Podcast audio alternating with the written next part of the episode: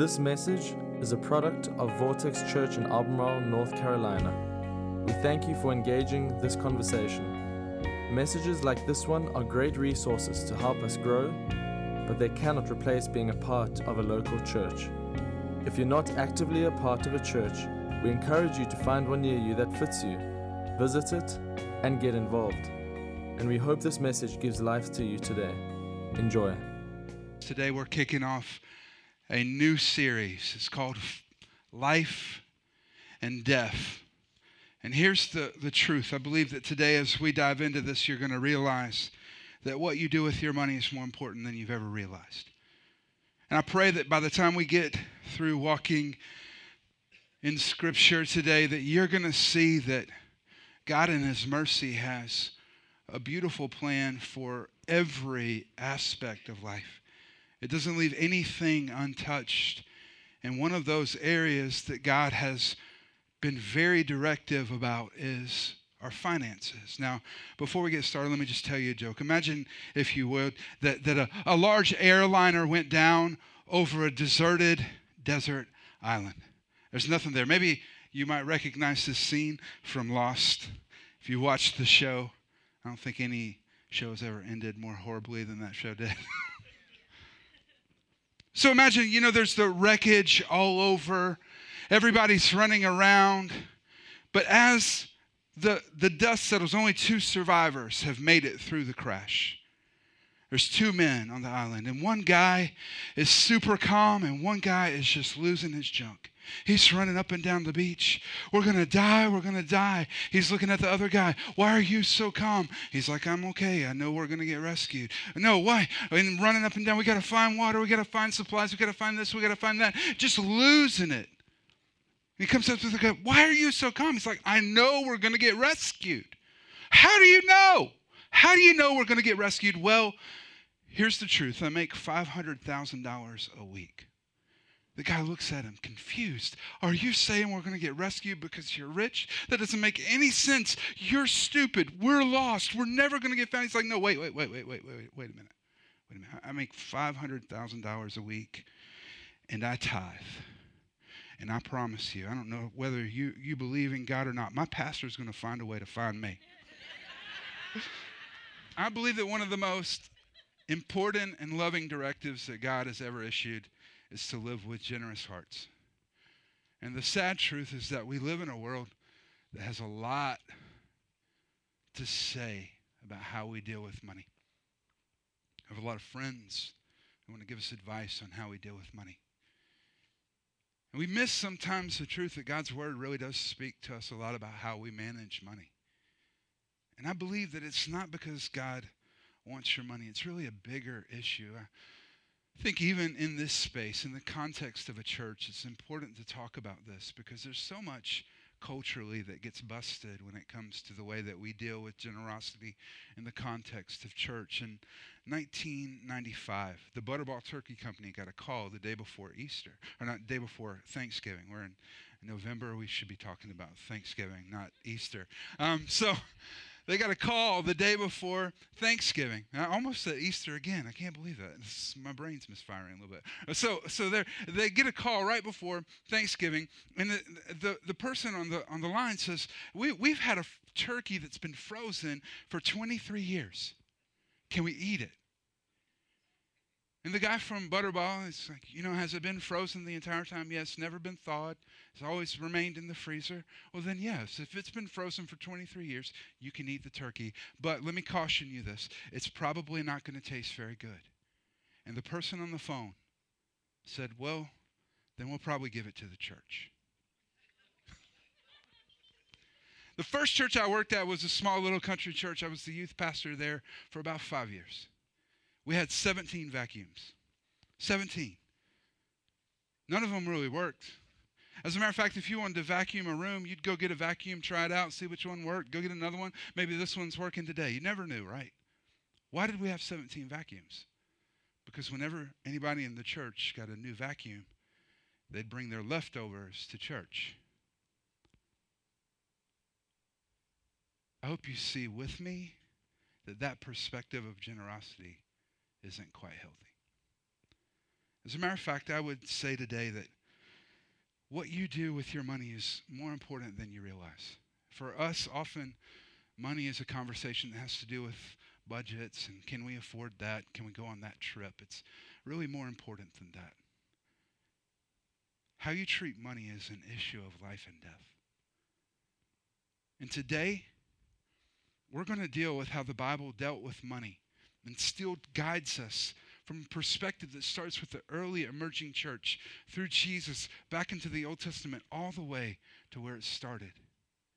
And I believe that as we do that, that God is going to show us what real, authentic biblical generosity looks like. So, number one in your notes today is I want you to see this before we get started that there's no good excuse to avoid being biblically generous. And think about that. We, we have two pretty common excuses when it comes to generosity. The first one is we don't have that much money. We're not dealing with an abundant amount of surplus. It's hard for us to be generous. And I understand that. We've been through some hard times. We've been through years where my income, my wife's income, didn't look anything like it does now or like it ever had. There, there was some hard, especially when we were planting. Those first few years were really financially difficult. I understand that. We've been there. Another excuse that we have is sometimes we're just going through a hard time. We're going through it. This is, but you don't understand. This is a difficult season. I've been there. I've walked through cancer with my mom. I've walked through some difficult health circumstance with my wife and, and with me. We've had relationship trauma. We've, we've dealt with moves and bad financial decisions, all of that stuff before. We've been there. But those are two excuses that we throw out. I want you to look at what happened in the New Testament church. The Apostle Paul in 2 Corinthians is writing the church in Corinth. And he's writing them in a particular time that's very important that the churches uh, all throughout the known world are, are giving towards a cause and a need that's emerged in the church of Jerusalem.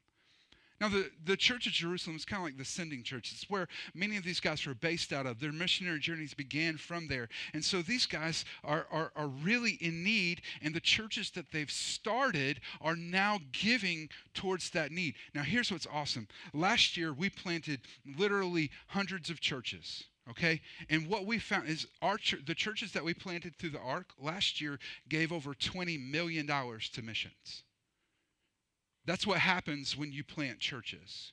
And the church in Jerusalem had planted churches around the Mediterranean rim, and now they're giving towards a missionary cause. But here's what's happening the church in Corinth has promised a lot of money to this cause, but they haven't delivered on it yet. And so Paul, has, the apostle Paul, has been in Macedonia, and the churches there are nowhere near as affluent as the church in Corinth. Look at how this goes.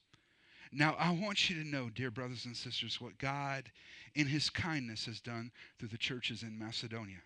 They are being tested by many troubles, and they are very poor. Now, look at that. Two excuses right there. It's a difficult time. They're very poor, but they are also filled with abundant joy, which has overflowed into rich generosity. For I can testify that they gave not only what they could afford, but far more and they did it of their own free will. They begged us again and again for the privilege of sharing in the gift for the believers in Jerusalem. And they did even more than what we had hoped for, for their first action was to give themselves to the Lord, just as God wanted them to do. See, I want you to see these people were poor. And really a poor that we don't understand. And they were going through a hard time. But yet, in the midst of their poverty and their difficulties and trials, they were generous. See, I think sometimes we use the things in our life as excuses as to why we can't do what God's called us to do. But notice this their poverty wasn't an excuse, it was actually a setting for their story. It was a setting. We talk about their generosity as being so amazing because of where their generosity came from. because it came out of a setting when they were impoverished. They were experiencing trials. And because of their setting, their story is that much more amazing. And I think that sometimes we need to realize about our setting that often the setting of our story is a setup from God for something good. And too often, what we do is we allow our setting to become an excuse when your setting is really a setup. That's what they did. They allowed it to be a setup. And these people, look, it took this eternal perspective. They got outside of their current confines of the poverty and difficulty, and they saw a potential to make an eternal difference. And they allowed their actions to reflect that. So the Apostle Paul continues. Since you excel in so many ways, and this could be in many ways referencing us as a church, that he could be talking to the, the American church, the modern church. Look at this. Since you excel in so many ways, in your faith, in your gifted speakers, in your knowledge, your enthusiasm, and your love from us, I want you to excel also in this gracious act of giving. I'm not commanding you to do this, but I'm testing how genuine your love is by comparing it with the eagerness of other churches. Now, focus on that last phrase. I'm testing the earnestness of your love. How genuine is your love? And how can we test that? We can test that by your generosity. Because here's the thing about generosity we are all generous to the things we love. We're all generous to the things we love. See, genuine love is proven through biblical generosity. This is why it's so important to understand. Now I love that he talks about. I, am not trying to, I'm not trying really to call you out or compel you, but what I am trying to do is, is he says to them, I'm trying to compare the earnestness of your love uh, comparatively to somebody else who's been generous. Think about how difficult that would be. Almost like saying, "Hey, y'all, we're gonna all pull out our giving statements, and I just want you to kind of walk around the room and compare them to somebody else." That would be really uncomfortable. And we don't do that. And there's a reason why we don't do that. And we're going to go backwards a little bit to peer into the teaching of Jesus and see why. Because as we go back to Jesus and the foundation that was laid, I want you to understand as the church emerged, it was generosity that characterized the early Christians. There were things that happened historically around the time that the church was emerging plagues, difficulties. And the, the people would leave cities, and, and the Christians would stay to take care of those who were hurting and broken and diseased. Why? Because they understood that it was generosity that became the hallmark of the teaching of Jesus and the way that Jesus would lead us to live. And it was those seeds of generosity that planted and became the sprouting, thriving early church. So let's go back to the teachings of Jesus. If you have a Bible that you read has red letters in it, I don't know if you know this, but those are literally the words of Jesus. We need to pay attention to red letters because this, if we're going to say we're Christians, we probably need to pay attention to exactly what Jesus said. So we're going to Matthew 23. And notice that Jesus, if you ever pay attention to the teachings of Jesus, Jesus taught more on money than he taught on any other subject. As a matter of fact, you can take stuff like relationships and forgive and combine all of it, and it doesn't equal to the amount of times that he talked about money. Why? Because it's a big issue for us. It's super practical. The Ramsey Foundation, Dave Ramsey, solicited an, uh, a, a study in 2018. They found this that in marriages, the number one point of conflict is financial arguments. The number two listed cause for divorce is financial problems. It's a big issue. Why would God talk about it so much? Because it's a big issue for us. So Jesus in Matthew 23 talks about it. What sorrow awaits you, teachers of the religious law and you Pharisees, hypocrites, for you are all careful to tithe even the tiniest income from your herb gardens, but you ignore the more important aspects of the law justice, mercy, and faith. You should tithe, yes but do not neglect the more important things. Leave that up there for a second. Jesus is saying in this moment listen, tithing is a given.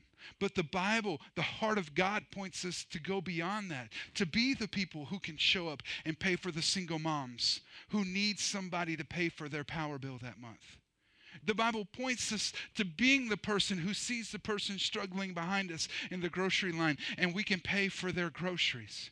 You should tithe, yes, but you should go above and beyond that. As a matter of fact, I would break this first down into number two in your notes.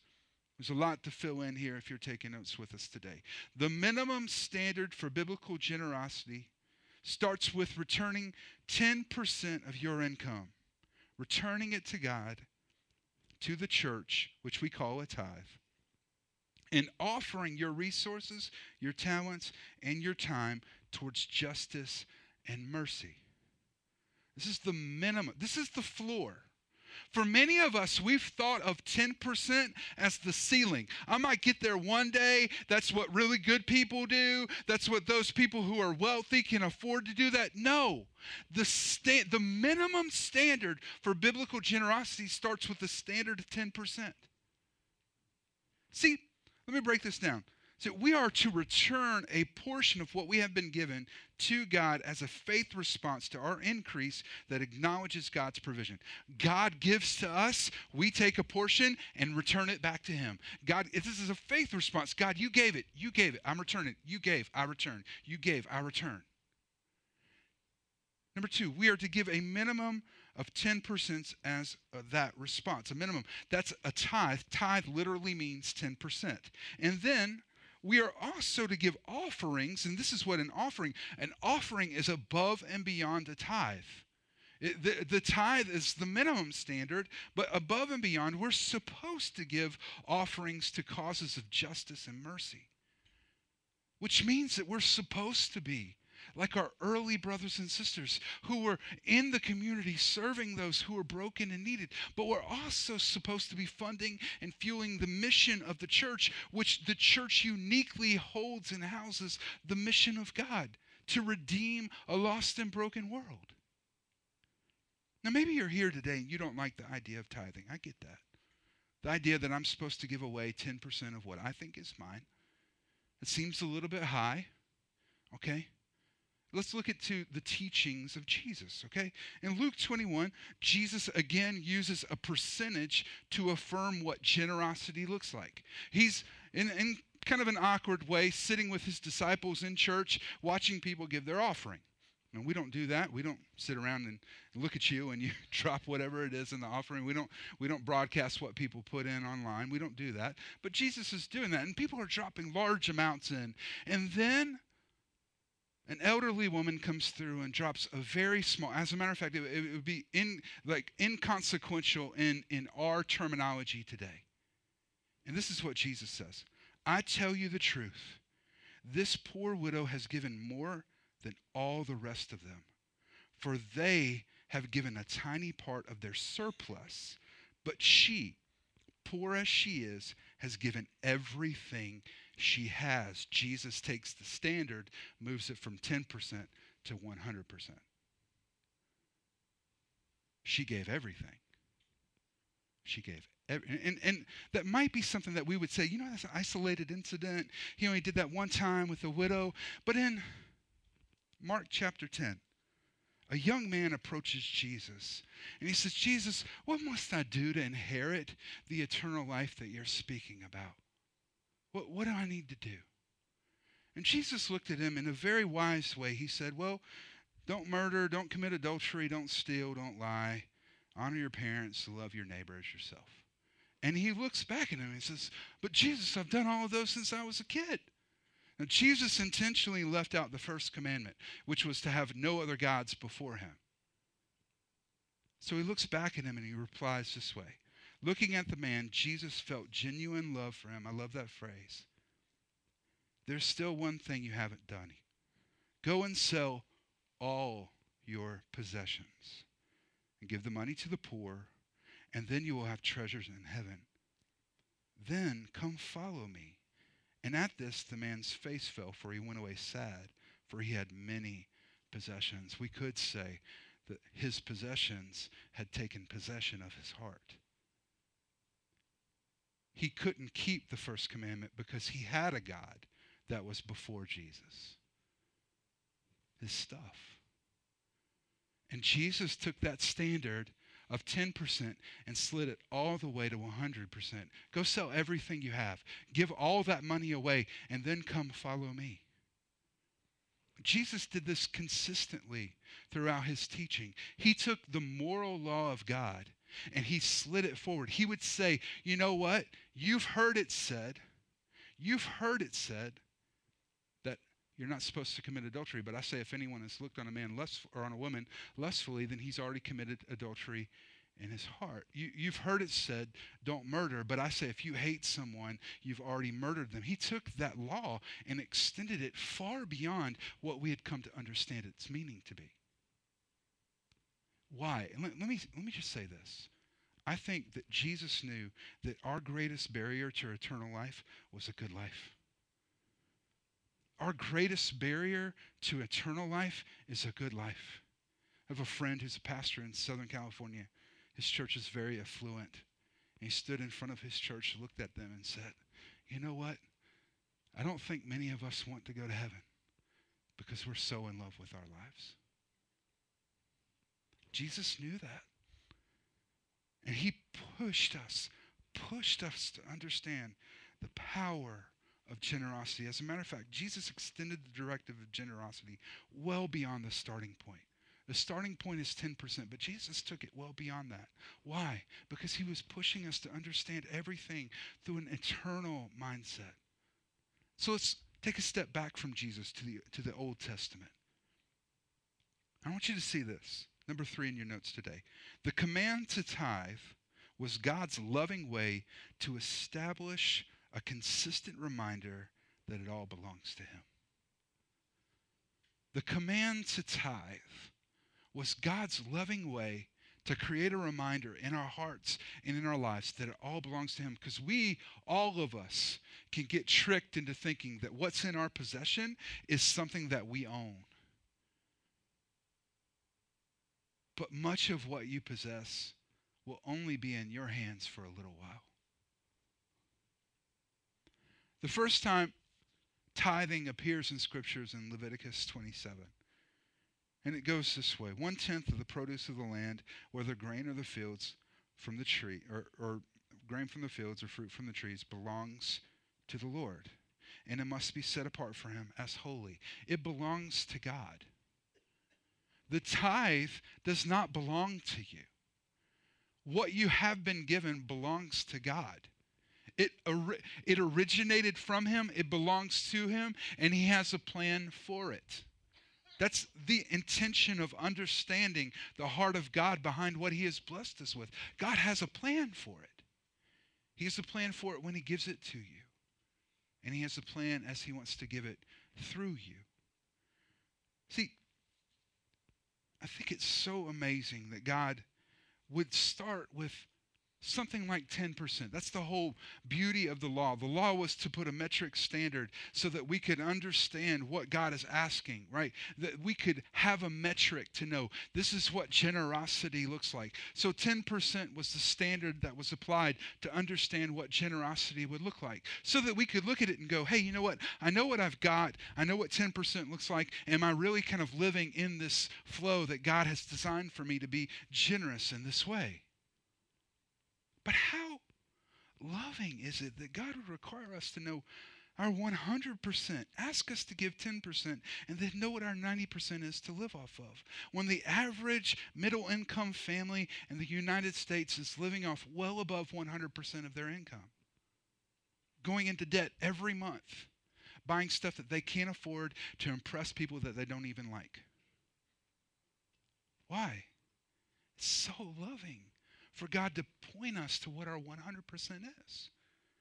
Now, many of us, we, we, we kind of get this, okay? This is what God wants. And there, there was a, a pretty common understanding as the nation of Israel was emerging that this is what God wanted. And in Malachi 3, we find a, a, portion of the history of Israel when Israel wasn't living up to that standard. And so, this is one of those moments when the teaching of Scripture is so cross categorically applicable because many of us, we would just stand and go, hey, you know what? I'm struggling in this right now. And God's speaking directly to a group of people who are failing to be obedient in the tithe. Look at this Malachi 3, verses 8 and 10. Should people cheat God? Yet you've cheated me. But you ask, what do you mean? When did we ever cheat you? You have cheated me of the tithes and offerings due to me. This is God speaking. You're under a curse. I'm just saying this up front. I don't ever want to be in a category of people that God says you're under a curse. That's kind of a bad, bad start to the day. You're under a curse, for your whole nation has been cheating me. Bring all the tithes into the storehouse, so there will be enough food in my temple. If you do, says the Lord of heaven's armies, I will open the windows of heaven for you. I will pour out a blessing so great you won't even have room to take it in. Try it and put me to the test. Would you leave that up there? The, the, the directive is to bring the tithe, this scripture uses, into the storehouse so there will be enough food. This is what God says enough food in my temple. All right, here's the thing the mission of the church is God's mission on earth to see the redemptive message of Jesus applied to every human heart. And it is uniquely given to the church. The tithe is dedicated to come to the church to fund and fuel its mission. And in this scripture, God's saying, if you'll do that, you will fully fund and fuel the mission of God. But far too often, we're found robbing God. But God knows, I think that this is why this scripture is so loving. God knows that this is so irrational that He's like, just try it. Just try it. Test me. Test me in this. This is why around here we say tithe. Give us 90 days. Literally, give us 90 days. Tithe. And at the end of 90 days, if it doesn't work for you, stop. And if it's something where you're like, you know what, financially it just didn't, we'll give you all the money you gave back. Why do we do that? Because we want to help you take a risk free time to literally step in the desire that God has for your life, especially financially. Now, many of us would say, hey, you know what, I get that. But that's so Old Testament. I mean, I'm, a, I'm a Christian. I'm living under the New Testament, the teachings of Jesus. To what I would point you to actually re examine Matthew 23 23, what Jesus said. Should you tithe? Yeah. Yeah, that's the given. But don't neglect the other things, the offerings above and beyond that. Be the person that tithes and takes care of your neighbor, that tithes and pays for that person's groceries. Be that. Be the person that's generous. Why? Because there are lives that hang in the balance of our generosity. This is something that goes all the way back. You, you, may know Abraham, Isaac, and Jacob, right? They're, they're the forefathers of our faith. Jacob tithed. In Genesis 28, he said this At this memorial pillar I've set up will become a place for worshiping God, and I will present to God a tenth of everything that he gives me. Love that. Jacob tithed. Go back to Abraham. Abraham tithe. Genesis 14. Melchizedek is a priest that steps in to minister to Abraham in the wake of a massive military victory. Melchizedek blessed Abram with this blessing Blessed be Abram by God Most High, creator of heaven and earth, and blessed be God Most High, who has defeated your enemies for you. Then Abram gave Melchizedek a tenth of all the goods he had recovered. Now, some of y'all might say, well, that seems so disconnected from the teachings of Jesus in Hebrews. Jesus is described as being a priest in the line of Melchizedek. And there he is connecting to Abraham. It goes further back. Cain and Abel, the, the sons of Adam and Eve in Genesis 4, they're giving a first fruit offering to God. And it goes like this When it was time for the harvest, Cain presented some, notice some, of his crops to the Lord. Abel brought a gift, the best portions of the firstborn lambs from his flock. The Lord accepted Abel's gift, but it did not accept Cain and his gift. This made Cain very angry, and he looked dejected. Why are you so angry? The Lord asked Cain. Why do you look so dejected? You will be accepted if you do what is right. What is right is giving God the best first. If you'll do what is right. See, watch out. Sin is crouching at the door, eager to control you, but you must subdue it and become its master. I want you to see this about generosity. Number four, generosity isn't an issue of compliance, it's an issue of obedience. It's not about you checking off a checkbox of the things that Christians are supposed to do. It's about having a heart that looks at God and says, God, whatever you want me to do, I want to be obedient. I don't want to choose my own way. God, I want to be the person that lives for you, that does things the way that you want me to do. See, God, God wants your heart, not your money. God, want, God wants your heart, not your money. He's, he's not concerned with trying to get all your. God already has all the money he needs. But what God wants to do is to protect your heart. Why? Because it's so important. The Bible says that your heart is deceitful above all things. It's deceitful. And God knows that your money can steal your heart. He knows that. And so, what does God want to do? He wants to protect your heart. I think that's reflected in 1 Timothy 6, where the scriptures say that the love of money is the root of all kinds of evil. And some people, craving money, have wandered from the true faith and pierced themselves with many sorrows. Notice it doesn't say money is the root of all, it says that the love of money is the root of all evil. And God wants you to be in love with Him. See, I think that this goes beyond beyond Cain and Abel. I'd always wondered if you deal with Cain and Abel, how in the world did they know to bring an offering to God first? Well, let's deal with the garden. In Genesis 2 9, the, the scriptures say, In the middle of the garden, he placed the tree of life and the tree of the knowledge of good and evil. God begins his story by placing two people, Adam and Eve, into a garden. And it looks a little bit like this. There's the garden. I'm going to do a little bit of whiteboards with you just for a minute. Now, here's the thing a lot of times we think about freedom, and we think about freedom as the absence of boundaries, but that's not true. As a matter of fact, before sin ever entered the world, God placed them in a garden, which means that there were boundaries. You're not supposed to go outside the lines. And then the scriptures tell us that God put in the middle of the garden two trees the tree of life and the tree of the knowledge of good and evil.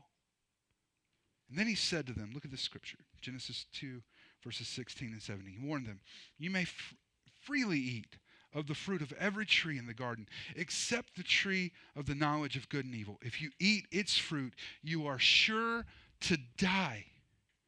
You're going to die. I've given you life, I've given you everything you need. But this tree, this is my tree. This isn't your tree. And the fruit from this tree is not for you. And as a matter of fact, if you eat it, you're taking something that I've said is mine. And when you do that, when you hijack what is mine, you're inviting death. Look at this. This is what the garden would have looked like trees everywhere, fruit all around. But every day when Adam and Eve woke up, there was one tree that God said, That's mine. That's my tree. It's not yours. The fruit from that tree, you're not to eat that. That is mine. And that's the, the fruit from the tree of the knowledge of good and evil. And if you eat from that tree, you're going to die. You're going to die. You're going to die. In the Bible, the, the New Testament in, Romans says that the wages of sin is death. Romans 6.23. In other words, when, when we sin, we earn death. We, we, we invoke death in our lives because we walk outside of God's boundaries. In the very beginning in the garden, God said, Here is everything you need. And this one tree Every day you have to return that to me. You have to return that to me. You have to return that to me. I've given you everything you need, but you need to make sure that you realize that there are boundaries and that one is off limits. You have to re- don't try to hijack what you could take. That's mine. Don't take because if you take it, you're inviting death. See, the issue of what you do with your money isn't an issue of will you become wealthy or broke. It's an issue of life or death. Because when you hijack what God alone has given you and what He has set aside to say, This is mine, when you try to hijack what's God's, you invite death. See, there are things in our life we don't own, there are things that we don't own. You ever thought about that? Let me give you a list of five things we don't own. You don't own your relationships. Friends are a gift. And they're a gift from God. Some of you are some of the wealthiest people in the world, not because of the money in your bank account, because of the friends in your life. Your health, your health is a gift. Oh, I mean, we've got to take care of ourselves. Everything that we've been given, we have to take care of. You need to take care of yourself. But there are plenty of people who have taken care of themselves and experienced some very difficult health crisis. We had one in our church not too long ago, a young mother, several kids, and, and she had always been very healthy and taken really good care of herself. And then she got a very strange form of cancer, and she died in 15 months. You don't own your health and you don't own your time. Number three. Some of us have experienced the tragedy of someone whose time was up way too soon. And you don't own your time. You don't. We need to take good care of our time. Every person in this room gets 24 hours today. And you'll get 24 hours tomorrow. Steve Jobs got 24 hours. Bill Gates has 24 hours. The most creative and influential people in the world get 24 hours a day. What will you do with yours? Number four, you don't own your kids. If you think you own your kids, just wait until they're teenagers. They're going to convince you that you don't own them. And number five, your money. You don't own your money. See, all of these things on this list, we are called by God to be good managers of them, to be good stewards of the opportunities and the influence that lies therein. But we don't own it. And because we don't own it, God does. And He has a plan for all of those things in your life. And when we disobey God, what we do is we invite death. For the wages of sin is death. Many of us have been just like Adam and Eve. The temptation that, that they faced was that the devil said to them, If you eat from this fruit, you will be like God, knowing the difference between good and evil. So many of us have tried to become our own gods and decide for ourselves what is right and wrong. Instead of just saying, God, I don't care, it's your decision. Whatever you want, I'm doing it. Whatever you don't, I'm not. See, the choice is so simple. It's so simple. Do it your way and invite death. Do it your way and invite death. And death might not come in your finances. I mean, the truth is, death might come in your kids. Let me just say something. If you're a parent in here, I want you to listen to this. If you negotiate your morality in front of your kids, do not be surprised when they do the same. Don't be surprised when they do the very same thing. It might not come in one area, it might come in another area. But when we're disobedient, when we do it our way, when we don't take God's directives seriously, we invite death, but you can do it God's way and experience life because the issue isn't wealth or poverty, the issue is life and death. And this is why, from the very beginning to the very end, the Bible makes such a big deal about this. This is why marriages end over finances. This is why relationships end over because because it's not an issue of poverty and wealth, it's an issue of life and death, and we need to get it right. And we need to get it right right now. Thanks for listening. This podcast has been a production of Vortex Church in Albemarle, North Carolina. For more information on our church, we encourage you to visit us online at vortexchurch.com.